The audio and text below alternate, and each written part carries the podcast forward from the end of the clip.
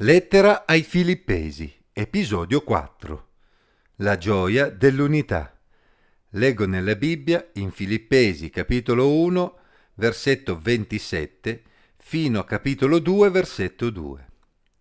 Soltanto comportatevi in modo degno del Vangelo di Cristo, affinché sia che io venga a vedervi, sia che io resti lontano, senza dire di voi che state fermi in uno stesso spirito combattendo insieme con un medesimo animo per la fede del Vangelo, per nulla spaventati dagli avversari.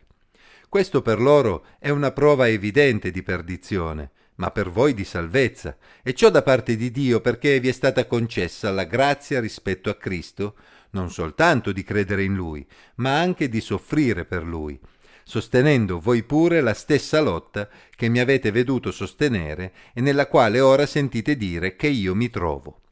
Se dunque v'è qualche incoraggiamento in Cristo, se vi è qualche conforto d'amore, se vi è qualche comunione di spirito, se vi è qualche tenerezza di affetto e qualche compassione, rendete perfetta la mia gioia avendo un medesimo pensare, un medesimo amore, essendo di un animo solo e di un unico sentimento.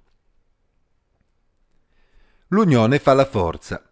L'Apostolo Paolo in questo brano ci dona una versione cristiana di questo famoso detto popolare. Una versione che potremmo riassumere così: essere uniti in Cristo è la nostra forza. Mentre Paolo si trovava in carcere, egli pregava per i suoi fratelli e pensava a loro continuamente. Egli non sapeva se li avrebbe rivisti presto o se addirittura non li avrebbe rivisti mai più. Comunque fosse andata, il suo più grande desiderio era che essi rimanessero uniti. Paolo desiderava che i filippesi provassero la gioia dell'unità cristiana, in modo che lui stesso potesse gioire di tale unità. Egli scrive infatti, rendete perfetta la mia gioia avendo un medesimo pensare, un medesimo amore, essendo di un animo solo e di un unico sentimento. Fin dal principio i cristiani trovarono opposizione, prima internamente all'ebraismo e in seguito ad opera dei romani.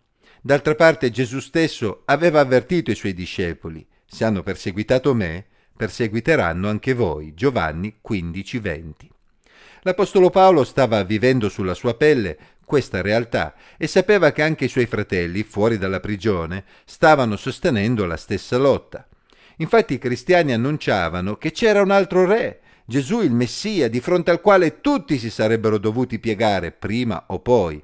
Non era certamente un messaggio che poteva passare inosservato in un mondo in cui Cesare dominava incontrastato. Vedi Atti 17, 7. L'Apostolo Paolo sapeva bene che non era facile affrontare gli avversari rimanendo fermi nella fede. Per riuscirci era dunque necessario restare uniti. La persecuzione fa sicuramente paura. Nessuna persona normale accetterebbe di essere maltrattata o addirittura uccisa per la propria fede se ciò dovesse dipendere esclusivamente dalle proprie forze. Se oltretutto i cristiani fossero divisi tra di loro e non trovassero incoraggiamento l'uno nell'altro, la cosa diventerebbe ancora più ardua ma Paolo sapeva che lui e i suoi fratelli erano uniti in Cristo ed era certo che Gesù Cristo li avrebbe incoraggiati, li avrebbe confortati con il suo amore attraverso lo Spirito che aveva donato a tutti loro. Il senso di appartenenza alla medesima famiglia, la famiglia dei figli di Dio, con l'affetto naturale e l'empatia reciproca che da ciò derivava, avrebbe contribuito a renderli forti e determinati anche nella persecuzione. In sostanza, invece di concentrarsi sulle differenze tra di loro, essi dovevano rimanere uniti concentrandosi su ciò che avevano in comune. Gesù doveva costituire il pensiero comune, colui che li univa in un medesimo animo e in un unico sentimento. Era quello il segreto per resistere di fronte agli avversari. Solo restando insieme, essi avrebbero potuto incoraggiarsi a vicenda. Solo sapendo che altri pregavano per loro, essi avrebbero potuto affrontare anche le prove più difficili. Lo stesso Paolo trovava incoraggiamento, mentre si trovava in prigione, proprio perché sapeva che c'era una squadra di fratelli e sorelle là fuori che erano solidali con lui e continuavano a predicare il Vangelo lottando e vincendo delle anime per il Signore, nonostante le avversità. Capiamo quindi perché Paolo sosteneva che la persecuzione doveva essere considerata un altro aspetto della grazia di Dio per loro. Infatti se quella unione in Cristo si realizzava davvero, allora anche la persecuzione costituiva una manifestazione della grazia di Dio, in quanto attraverso la sofferenza essi avrebbero sperimentato un'unione ancora più profonda con il Signore e tra di loro. Così la persecuzione non doveva spaventarli, anzi, nulla doveva spaventarli, perché Cristo era con loro e non li avrebbe abbandonati nell'ora della prova.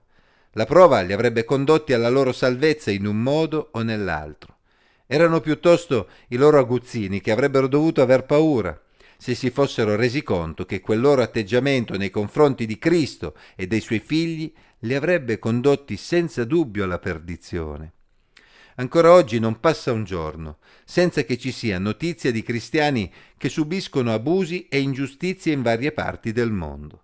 Ma anche oggi valgono le stesse considerazioni che Paolo fece circa duemila anni fa. I figli di Dio vengono perseguitati, ma questo li proietta solo più velocemente verso la gloria e la salvezza eterna. Ma guai a coloro che li perseguitano, perché Dio si ricorderà di coloro che hanno messo le mani addosso ai suoi figli. Alla fine si vedrà davvero chi sono i veri vincitori e chi sono gli sconfitti.